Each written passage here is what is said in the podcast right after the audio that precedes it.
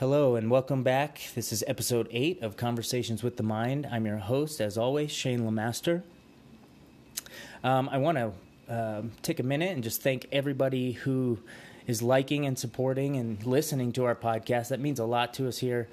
I've been getting more and more people coming up to me and talking to me about some of the topics that they've heard on our podcast, and it feels so good to reach people at their own level and have them respond in the way they do. So please continue to like and share our podcast. It depends on you guys to get the word out. Trying to do my part here. So we are always sponsored by my private practice consulting company, MindOps. You can find us at www.mind-ops.com. We're a full service, I consider ourselves a mobile, sort of a mobile unit, mobile therapy unit, and we do private practice consulting and counseling for addictions, for general mental health issues. We have specialties in sport and performance psychology, so really enhancing and perfecting mental states and control over thoughts and emotions and things like that. We also do psychedelic integration therapies, through our experiences and our education in that realm as well. So if you have any mental health issues, or you have addiction issues, or you just want to improve your mental well-being as well as improve how your mind functions in general, so it can serve you better, you can always reach out to us and book your first free consultation at mindops.com. So getting into the good news story of the day, we like to share one good news story with all the listeners. Hopefully it will brighten your day a little bit in this world, at least in our country, where we seem to be bombarded by all sorts of negative images and propaganda and news stories. It's almost like they're trying to keep us in fear. Huh, figure that. So we want to share some good news with you today. I get most of my good news stories from the Good News Network. I just find that they're on top of their stuff. They're always posting good stuff. And today I found an article that really kind of, didn't affect me personally, but it really kind of struck a heart chord with me because being a Buddhist myself, I try and spread compassion and love and acceptance to everyone I come across. Even if they're completely different, especially if they're completely different. And in this case, this article is reporting from India. And the title of the article says, India passes historic ruling that decriminalizes homosexuality, which was punishable by up to life in prison. Pretty intense. So it says the Supreme Court of India just passed this ruling. Homosexuality is no longer a criminal offense. It was a 150-year-old law that was repealed and was instated during the British colonial rule. So pretty sweet for India. It's also awesome to be able to see, what was considered a third world country in recent history making so much progress. To me, seeing progress in these first world countries is great, but really seeing the progress happen in more impoverished countries that have been under more oppressive rule is even more impressive to me. So I thought I'd share that with people. I thought it was kind of cool. So anyway, today we have a very special guest, a good friend of mine, Spencer Bath. So Spencer and I met about 4 years ago at Z's training gym. And it's kind of strange we only met 4 years ago because we both lived in this area our whole lives. Spencer has a successful business here in the community, and I grew up in Loveland and Fort Collins, so I was really surprised that we hadn't crossed paths before, especially since we had so much in common right off the bat. Not only an interest in jiu-jitsu and an interest in pushing ourselves physically, but also interest in exploring ourselves, exploring our minds, exploring ourselves through psychedelic states and other altered states of consciousness, which, I don't know about you, but I get altered states of consciousness from jiu-jitsu very often. So anyway, I met Spencer 4 years ago. We hit it off. We trained together for a little while, and then I didn't see for a while. You know, Spencer went off on a journey of his own to find himself, and then recently, in the last couple months, came back to the gym, and I'm so happy to see you and to train with you again and to see this new glow and light that you're bringing. Whereas before, you know, a lot of what you would talk about your personal life in the gym would be a lot of dark stuff, negative stuff that was going on. And now you come into the gym and it's a whole new light. Like, you're talking about personal growth and change and new insights and some psychedelic journeying as well that you went through. Yeah. So welcome. I want to open it up. I always ask this question right off the bat to all my guests. So the podcast is called Conversations with the Mind, and I've explained in the first episode sort of what that means to me. So if you're interested in what my opinion is, go listen to that episode. If you're not, then great. But I want to ask you that question, Spencer. You know, what does the title of this podcast, Conversations with the Mind, what does that mean to you? How does that resonate with you? And what thoughts come into your head about that phrase? Well, when I think about conversations with the mind, you know, that seems to be like a left-brain-centered intellectual pursuit. And I really think when you're connecting with someone, you know, it's from the right brain, from the heart space. You know, it's really a spiritual frequency connection. Mm-hmm. So that's what comes to mind, you know, okay, when you bring that up. So for you, when you hear that phrase, and in psychology we study this too, especially the field of energy psychology. Yeah, so we have two hemispheres in our brain. Most of us are left brain and therefore right-handed, so we're more pragmatic, more plan-oriented, these types of things, organized. Left-handed people tend to be more creative because they're accessing the right side of their brain more often, which is this creative, emotional side of the brain. And for most humans, both sides of the brain don't communicate simultaneously with each other, right? They're alternating all the time, bouncing back and forth and utilizing whatever tools are most effective for the situation. And we have this other more ancient part of our brain, more towards the brainstem. You know, this could be, it's called the limbic system a lot of time, but this is where we pick up on those frequencies, those emotional connections between people. And so that's like when you fall in love with someone, or when you meet somebody and you know that they're going to be like a lifelong friend, right? That's accessing that limbic system. We therapists kind of have to train in that to be able to connect with someone right where they're at and feel it. You have to get your intellectual brain out of the way. Exactly. You got to turn off the most useful, most recent development in our brain, the cognitive or the cortex, right? Mm-hmm. The neocortex. But yeah, you got to go deeper. You got to go to that more ancient brain to really connect.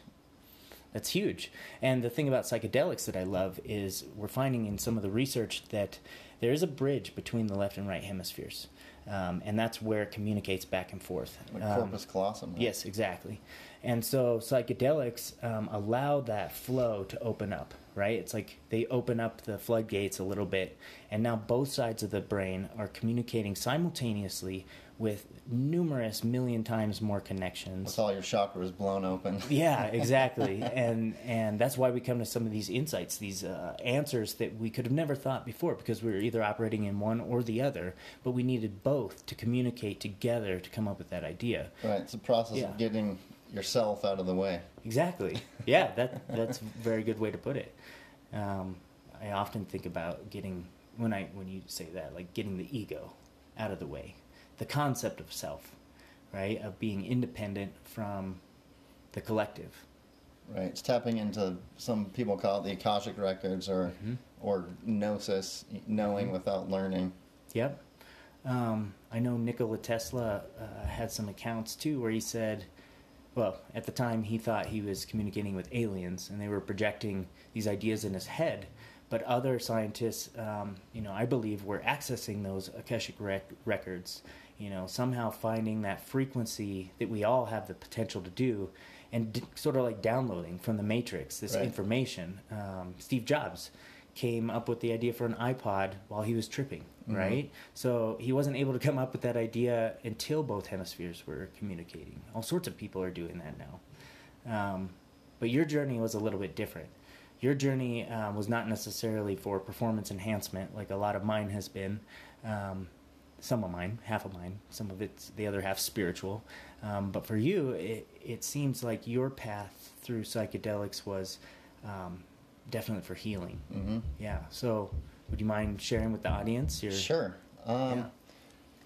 So like, I've, you know, a history of addiction on and off, or should I more accurately say progressive, because, you know, it tends to get worse over time, or what always kinds of addictions? Does. You know, I started with alcohol in high school, and of course, you know, saturated through college. But of course, you know, everybody in my social circle was doing that. So, you know, it was normal, you know, it wasn't really a problem, or it was, but it wasn't looked at as problematic. Yeah, it was part of the culture. Right. It was definitely cultural. And then, you know, after college, again, my social circle introduced me to OxyContin. And back then, you know... For recreation? Yep. Not that it was wise to experiment, but... there wasn't the abundance of information out, you know. There weren't, you didn't have the death toll, and and we didn't, I mean, I didn't really know what it was. And it took a couple years to get its hooks in, but, you know, once something like that gets us, and it would have been anything else, you know, that's just the nature of addiction. Sure, but that one is particularly dangerous to latch onto. My own addiction history, I had periods of time where I latched onto a number of drugs, prescription opiates after surgeries, to cocaine, to methamphetamines, to, you know, I had my years with all those things. Right. And the addiction doesn't care what you latch onto. It'll take anything. It'll take anything. And all addiction is dopamine and serotonin being released into your brain, right? All these drugs are transmitted into, or transformed into, those chemicals, the pleasure chemicals, right? And it doesn't matter where you get it. Right. Right? Alcohol was probably my worst because it was the most available. Right. And I think, you know, I'm pretty sure psychedelics had a big effect on my getting off of those as well. I would guess, yeah. And did that come through mushrooms, or? Well, actually, I got sober initially without anything. You know, I went through standardized treatment, a 30-day inpatient, and then a 90-day follow-up inpatient, then came home and got plugged in right away to AA and other 12-step groups, got a sponsor, worked the steps, and stayed clean through meetings. And then I, you know, 5 years in, I probably wasn't getting any more from it. And so I went a different path. And I remembered that in college I had studied some shamanism. And I remembered that they had used some of these psychedelic drugs that I had used recreationally in the past to cure things like alcoholism and things like that. And I was like, well, shit, like, I never gave that a try. Well, I can't remember the name of one of the creators of AA, but he created it after... Wilson. Yeah, after a mushroom trip. It was a LSD trip. Or LSD. Yeah, he actually wanted to add that as the 13th step to do LSD, because he said it was foundational in being able to open up those channels for that spiritual experience. Yeah, so for me, I came back into psychedelics late in my sobriety, but since I started using them intentionally to help strengthen that part of my recovery, recovery has been so much better. So much more happiness that I find, so much more meaning and purpose in my life, in the way that I fit into the cosmos, less fear, you know, less fear-based behaviors. Right. Those behaviors are changing, right? The addictive behaviors. I mean, I still have a couple vices, but I'm constantly working on them, and I'm constantly looking to improve rather than trying to point out everything that's going wrong in my life, right? And that's how I was in addiction. It's just like, life is shit, right?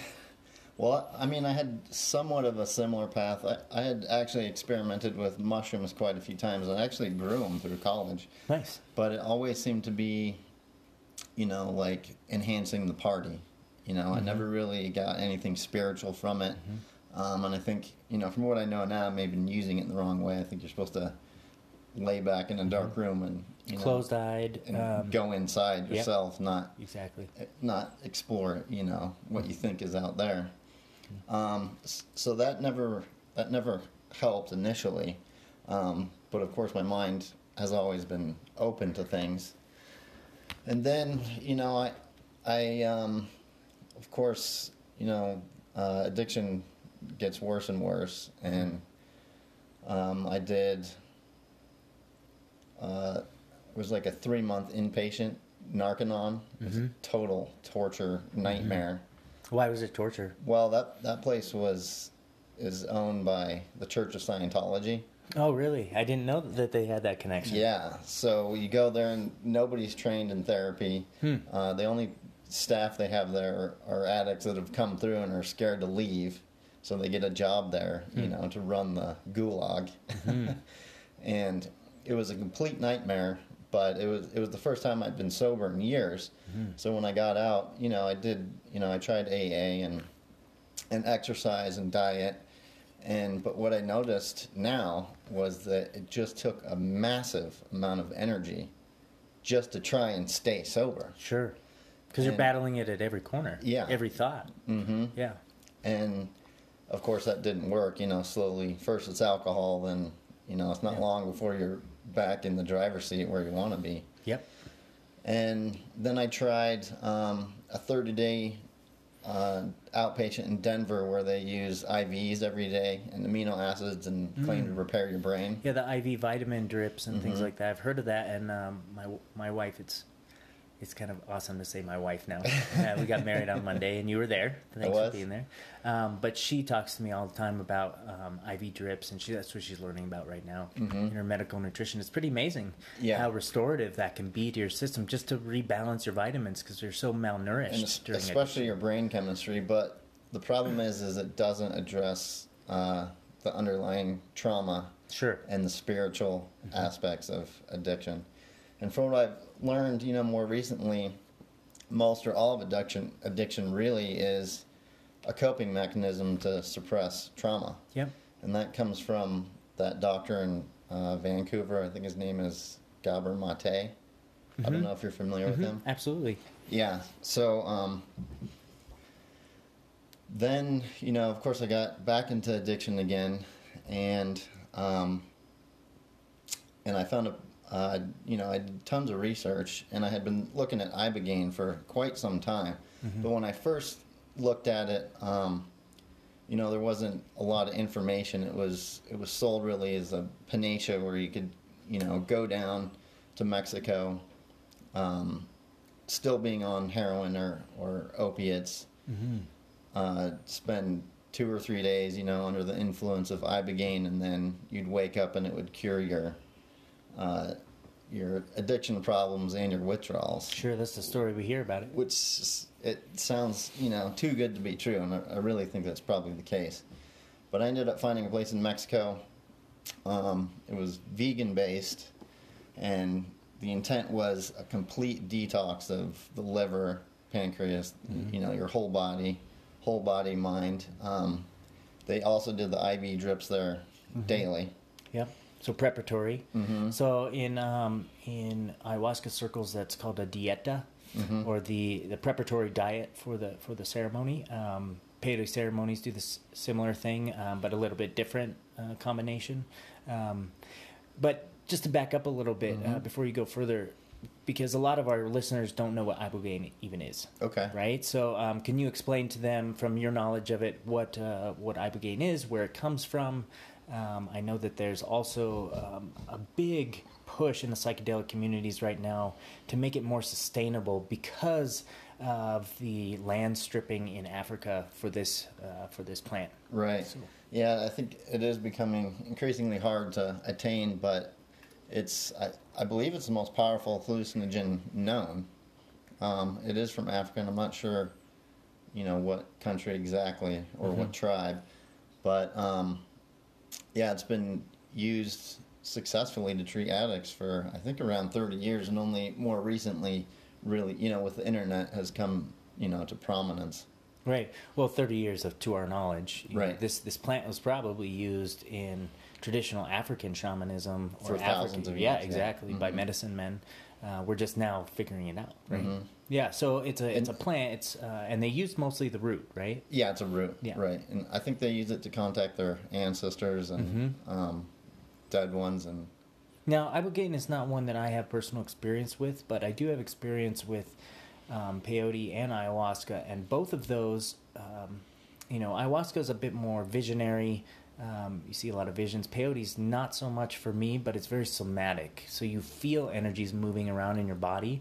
Can you describe what ibogaine feels like? Is it somatic or more cognitive? Well, I want to talk a little bit about the place. Yeah, the place I went to was called the Holistic Sanctuary, and I think they're probably the best providers at this point because they don't sell you. They don't try and sell you a 10-day package, turnaround. Mm-hmm. When I was there, they actually took me to a cardiologist first to check your heart because it is an extremely dangerous, or can be, a dangerous hallucinogen. Mm-hmm.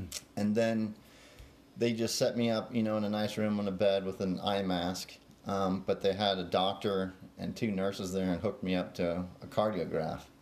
So during the experience. Yeah, during the experience. Wow. And clinical. Very clinical. And I think, quite a few people have died in Mexico at some of these clinics. Mm. So you really have to do your research and be careful where you go. And it suggests not believing some of the... There's a lot of internet videos where people say, I went down there, high as a kite. I tripped for a couple hours and woke up without withdrawals. And I think you could do a lot of damage to yourself if you attempt something like that. Sure. Yeah, do your research. You could end up in the hospital in Mexico, and I think that happens quite a bit.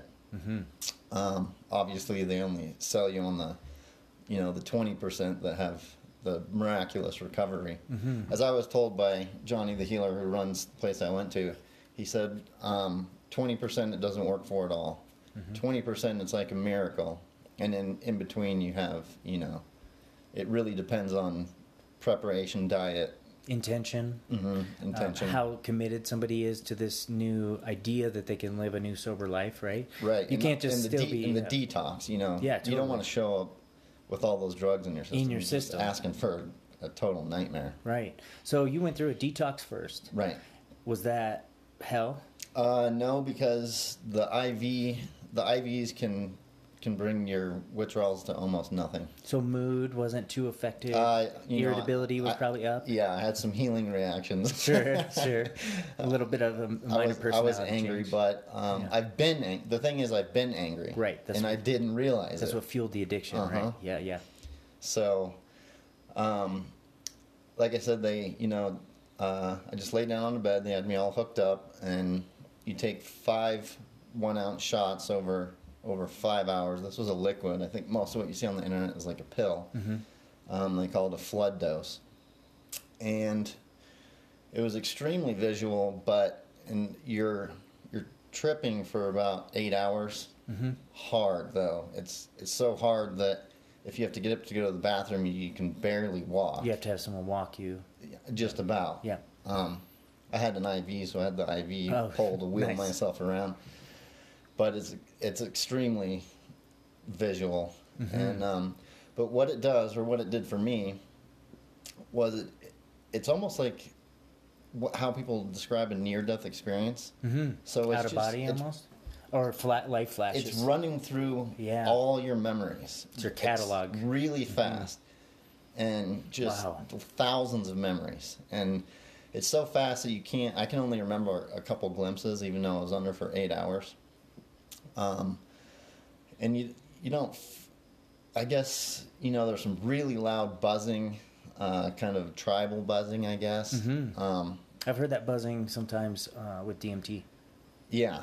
It's similar to that. Mm-hmm. And I felt just fantastic. Mm-hmm. Like during the experience. Uh-huh. So very little fear coming up. Right. Yeah. So a lot of times with some of the other psychedelics for addictions, there's a lot of fear and challenge. Through those experiences, because you're literally reliving some of those traumas and reprocessing them in order to have them not affect you in the future. This sounds like a more pleasurable recounting of the experiences, but so fast that you couldn't recall. I'm wondering though, over the span of time, were you able to at least, if not remember specific memories, pick out patterns among classes? Well, this is just the first part. Okay, cool. So this is really interesting. It ran through all my memories, and one part I remember is a whole slot of memories that I thought didn't have anything to do with me. Mm-hmm. And I remember thinking, like, what's going on? Like, I have no idea what this is about.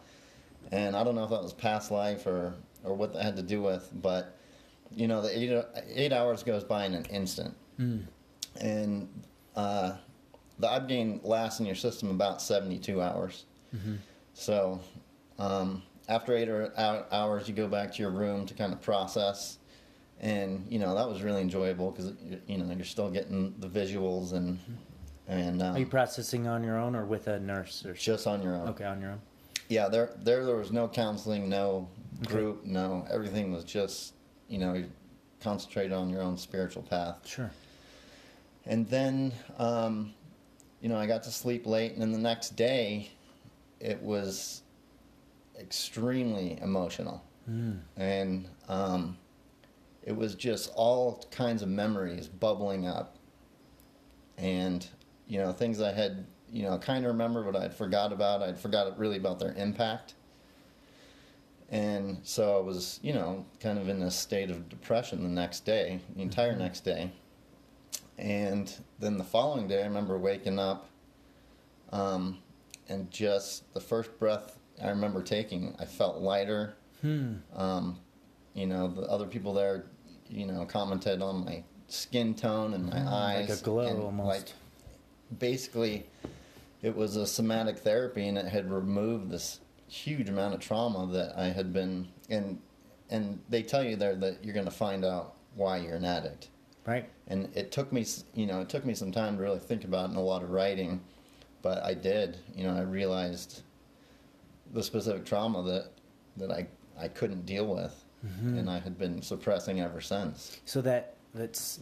second day, the day after, when you went into like this depressive emotional state, you were traumatic memories, right? You were for the first time in a long time allowing yourself the space to actually think about that stuff and mm-hmm. process it, and it almost like the ibogaine selected the specific mm-hmm. ones you had to look at, yeah, but in a clear-headed space. Mm-hmm. And then the next day you felt like, oh man, this is a huge weight off my back. Huge weight. That's awesome. It was unbelievable.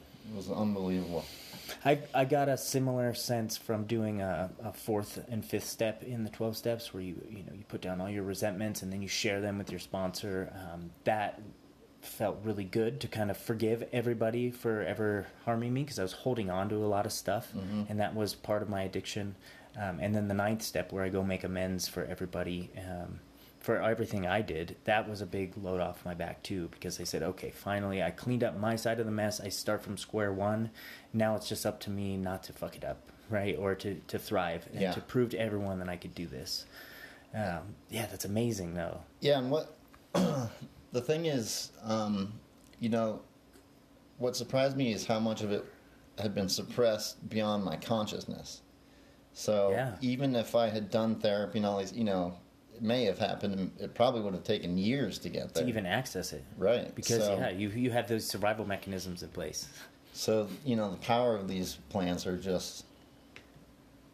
you can't even describe them. Mm-hmm.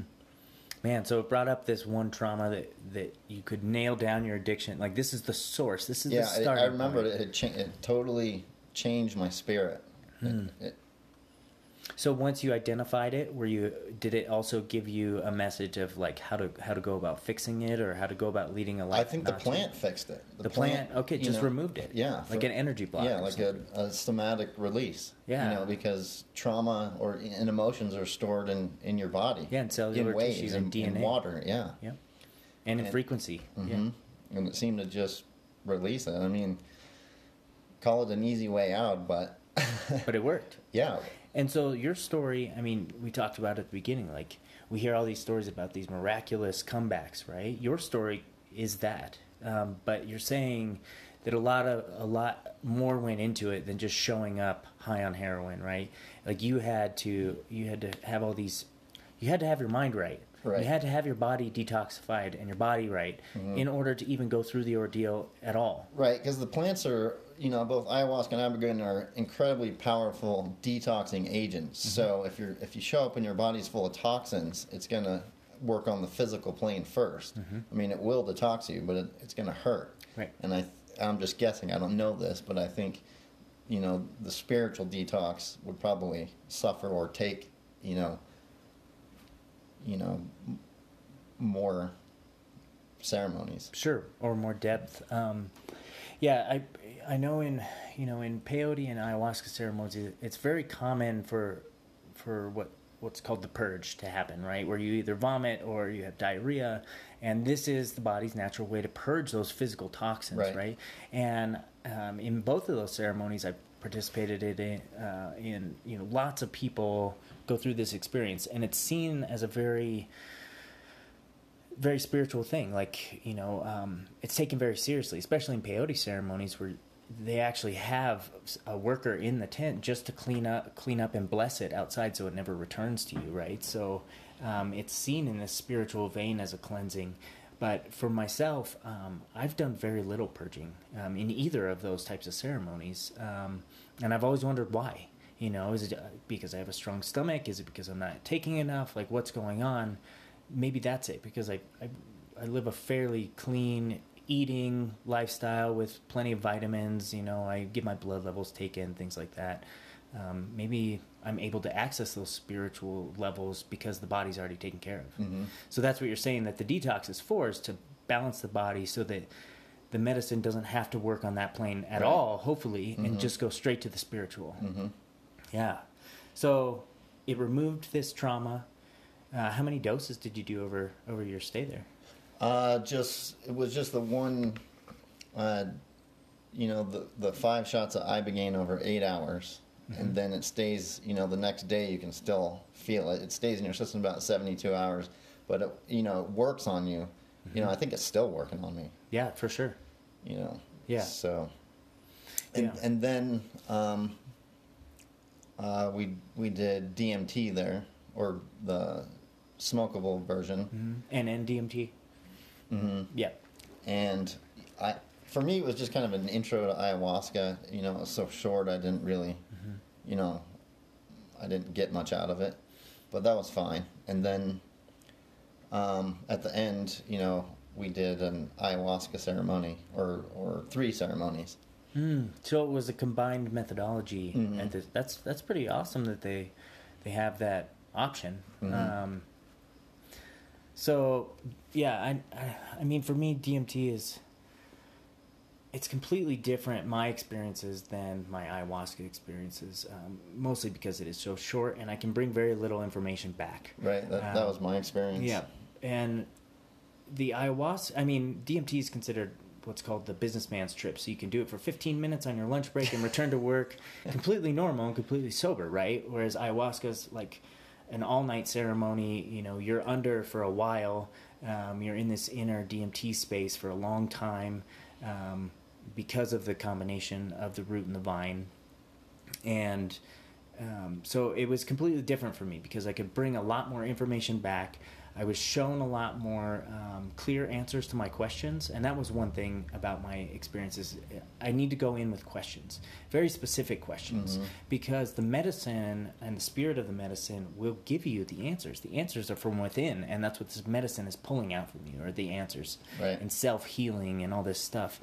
And I think that's part of the reason also why it's been propagandized against, is because modern medicine and pharmacology doesn't want to have to compete with people trying to self-heal rather than being on this continuous regimen and diet. The business of pills is addiction. That is their business. Yep.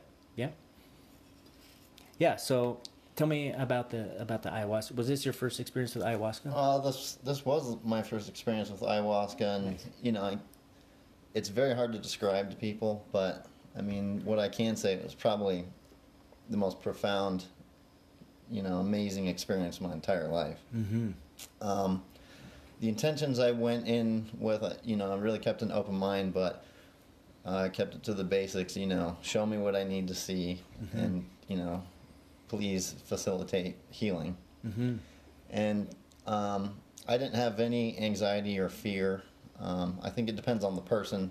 You know, if you're really willing to just let go, mm-hmm. then you don't really have problems. But if you try and stay in the driver's seat, then, you know, sure, you have to. It's going to take you out of the driver's seat. And that's the main reason for a facilitator of some sort in proper psychedelic therapy is that you have that peace of mind that your physical body will be kept safe.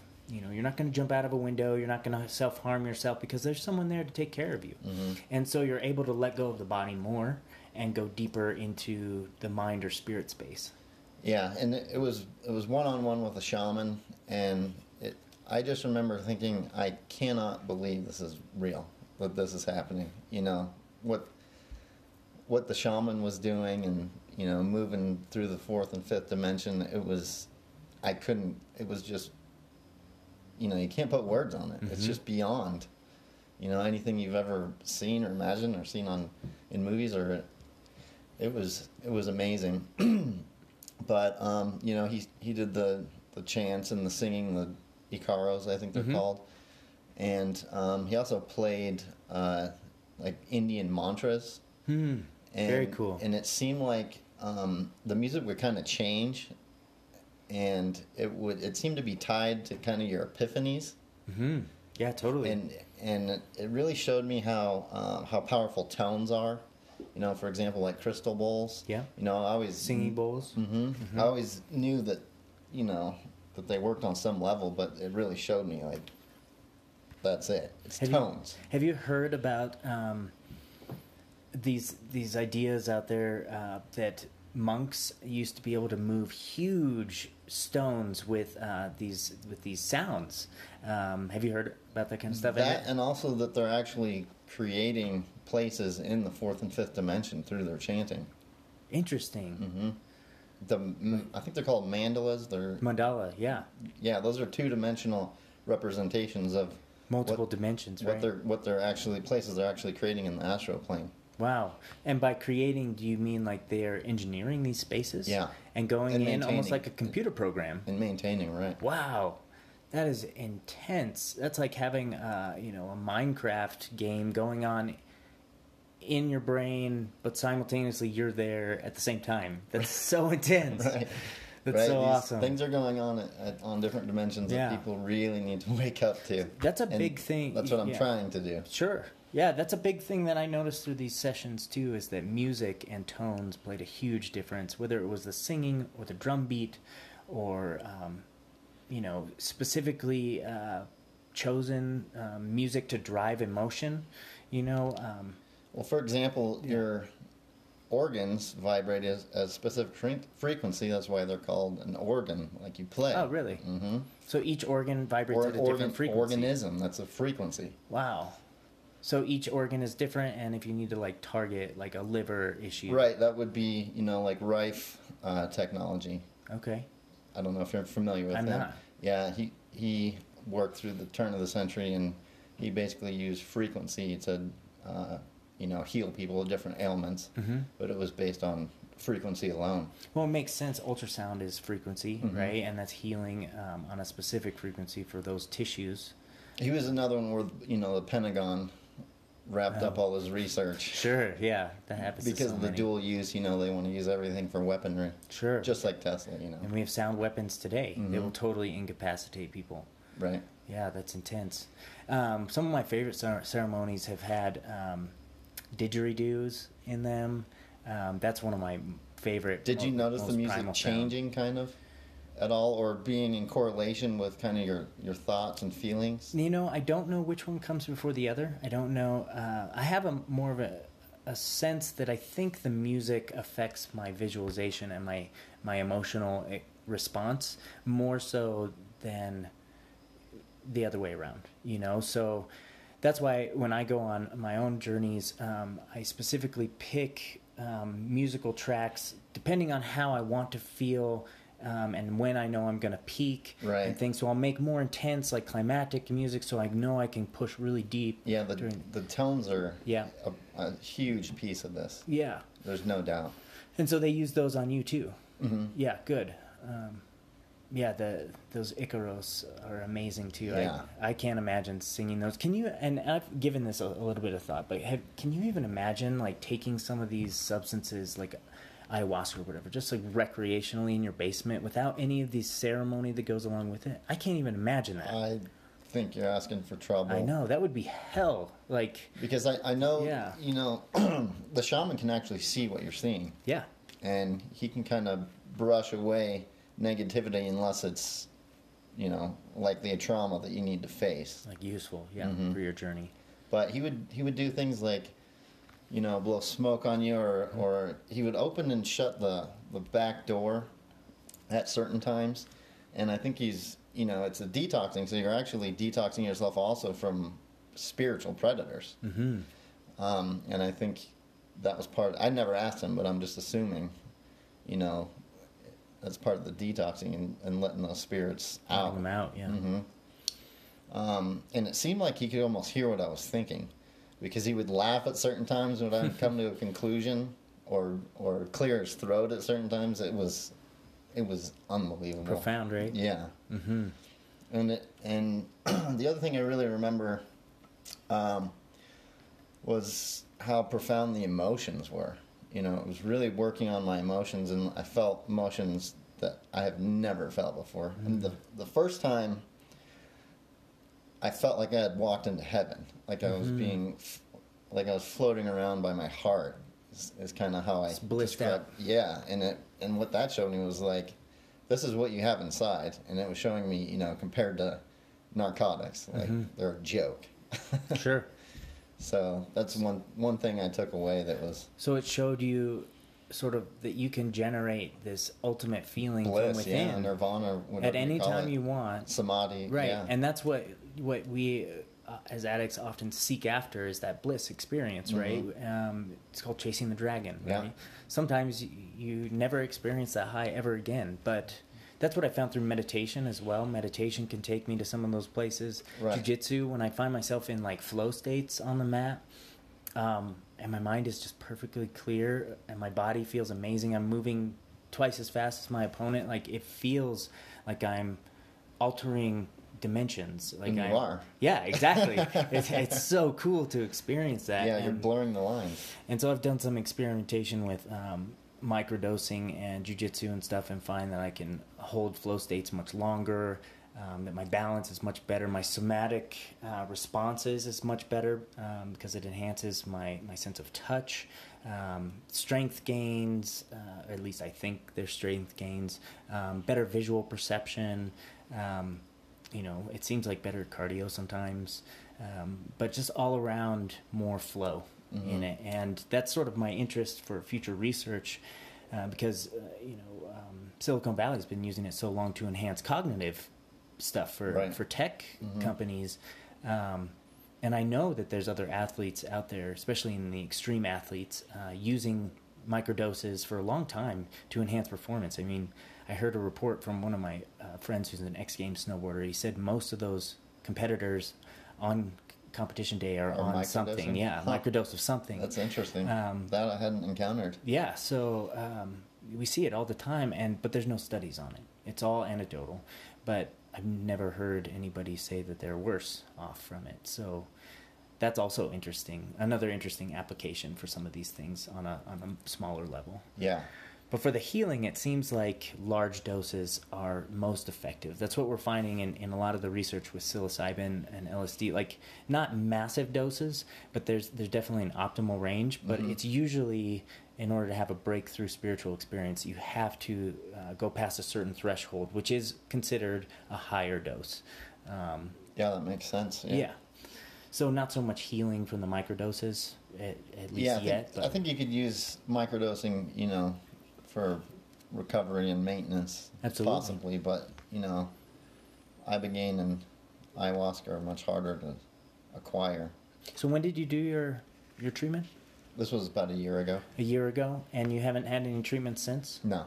Okay, and then since you left that place, tell me about cravings, triggers, thoughts of addiction. You know, how has your life changed in that sense? It's changed, you know, when I was in so-called recovery in the past, you know, you constantly have the evil spirits, mm-hmm.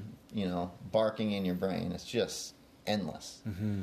And that's part of the reason it takes so much energy, you know, because you're trying to stay distracted, and you know, hopefully use healthier habits, but it's still requiring a massive amount of energy. Yeah. And the difference now is that it's just natural. It's easy. Mm-hmm. Like you feel... requires much less energy. Yeah, you feel like a normal person. The other difference is, you know, it enhances your spiritual connection with other people.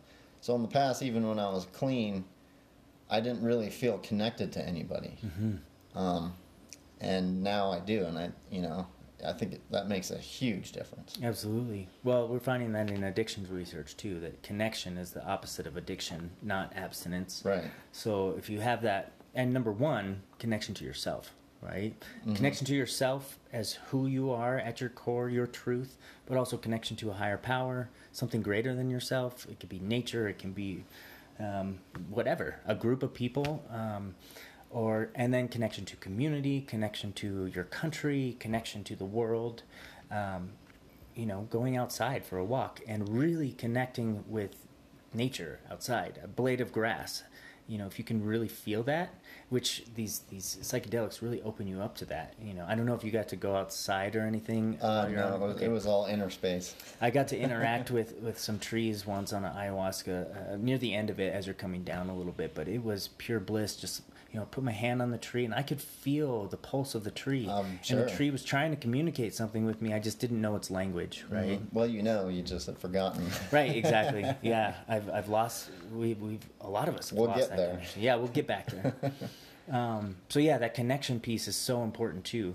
You know, I run an opiate addiction clinic, and we run group therapy, and mm-hmm. that's really what it's about: is connect with other people. You know, these addictions are isolating disorders, diseases.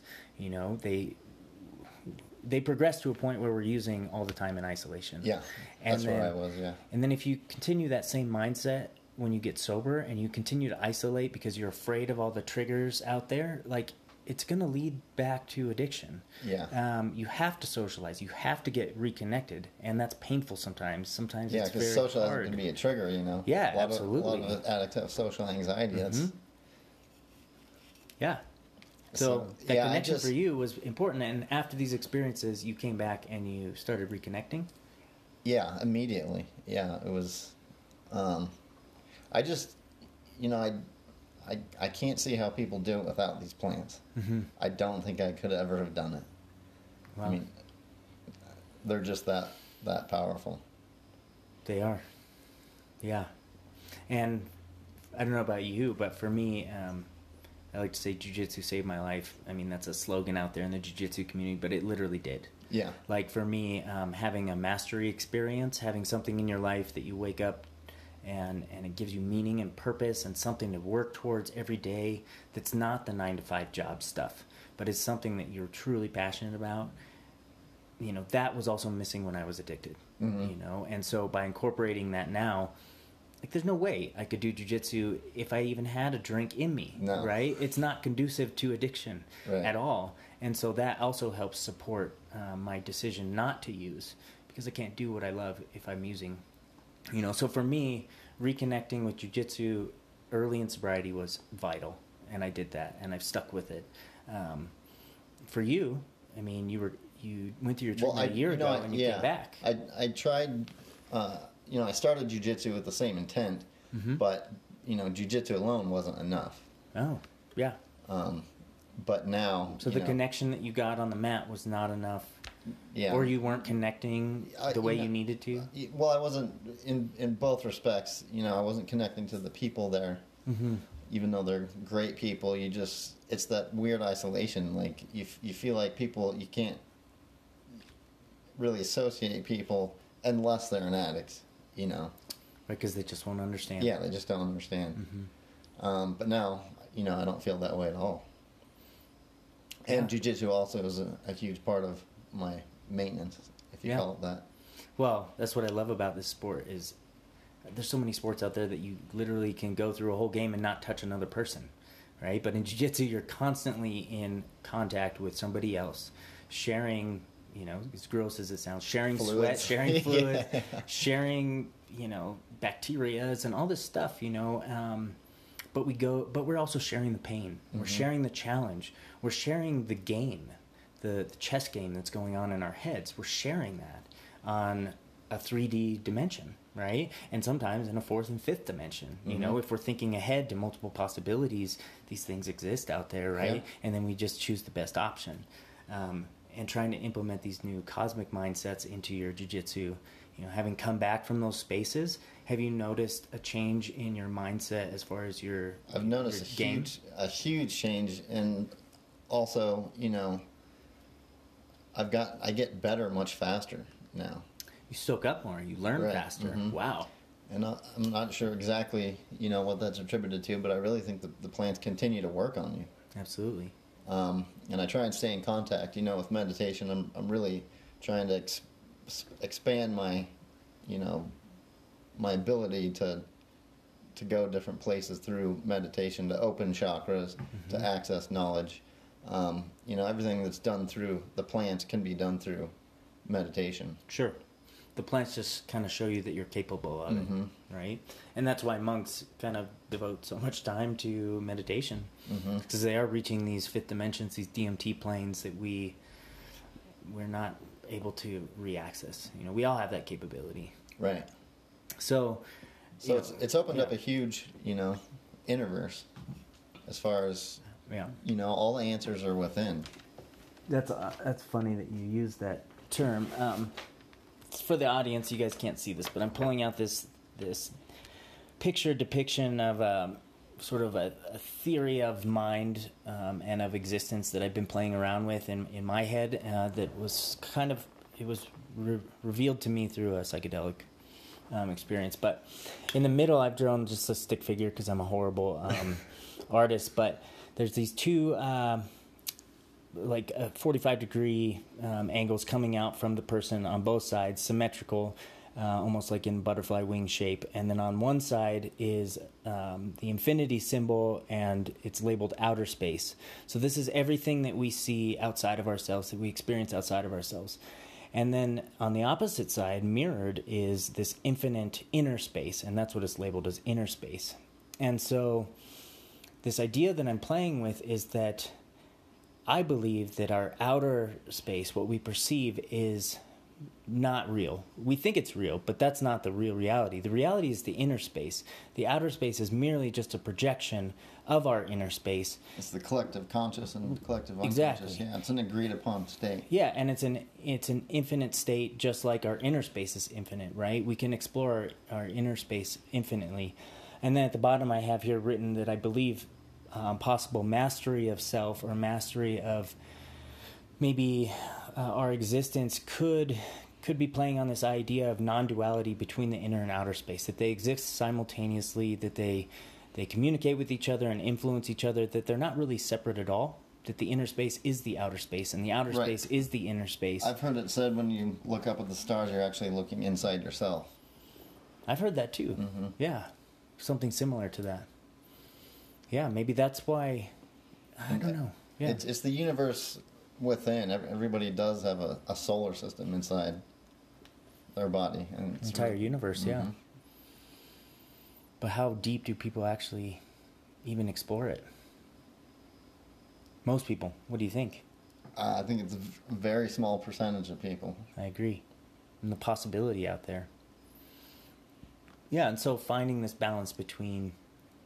I mean, we can't discount the outer experience either, right? Because it's a shared experience. Mm-hmm. Our inner experience is not shared. It's ours and ours alone, in one sense. But this outer experience, it's a gift to us because we finally get to share our inner experience. I get to share my inner experience with your inner experience right now. And that's what this podcast is all about, right? Is sharing these conversations that we have inside of ourselves and putting them out there to create something even greater, right? Because it is a reflection. I think that's pretty cool. Yeah. Yeah, and I've heard, you know, Savon Bomar, who's a podcaster that I listen to quite a bit, talks a lot about how all is self. So everything happening outside is happening inside. Mm-hmm. Can you give an example or something that he gives? I mean, I think it's something to contemplate in the broader sense. It's something you know, think about on a daily basis, mm-hmm. as you try not to get caught in routines and patterns. Sure. It's almost like a... And try to maintain, you know, conscious awareness. Yes. And not, you know, be asleep, basically. Yeah. Stay woke. Stay woke. Right. Stay woke. Even though most of the woke people are sleeping. Yeah, right? The people that think they're woke. Yeah. Yeah. Yeah, it's funny that people who are really, truly awake, I mean, most of us don't go around preaching to everybody we talk to about it, you know. Initially, after these experiences, I want to tell everybody, mm-hmm. you know, and I do tell quite a few people, but a lot of them are not turned on to this idea. Right. You have to strategically plant seeds. Yeah, yeah. And then it's up to the individual, you know, if their mind is going to cultivate that energy or not. Right. Yeah, some of my shamans have told me, you know, I don't want you to take this medicine unless you've been called to it, you know, unless you feel in your core that this is what you need. You know, you don't take it with reservation, you know, going into it with both feet. So it's important. Mm-hmm. Well, Spencer, I want to thank you for being here. Yeah, thanks for having me. It was a really fun conversation. I think so. I think we covered a lot of really important topics to a lot of people. You know, there's a lot of people suffering out there, not only with substance abuse, not mm-hmm. just substance abuse and those kind of addictions, but addictions to emotions, addictions to people, to food, addiction to food and sugar. Oh my God! Mm-hmm. And those demons that drive those. You know, these substances could possibly work on those too. You know, it hasn't really been studied, but mm-hmm. I would put faith in that. Mm-hmm. So I want to thank you for being on. I want to remind our audience that we need to get the word out on these topics and hopefully generate more conversations like this out in the communities at large. Feel free to come up and talk to me about any of these topics. If you want to reach out to myself or Spencer with any questions or comments, please go to www.mindops.com. That's MIND-OPS.com and leave your comments there.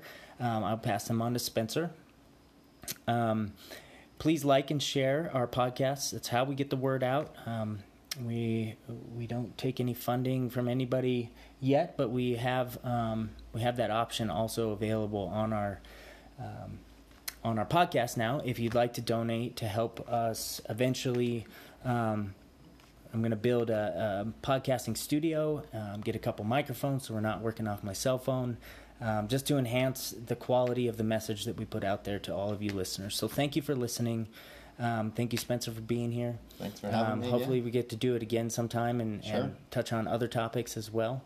But until next time, have a wonderful day, and I'll see you on the mat, Spencer.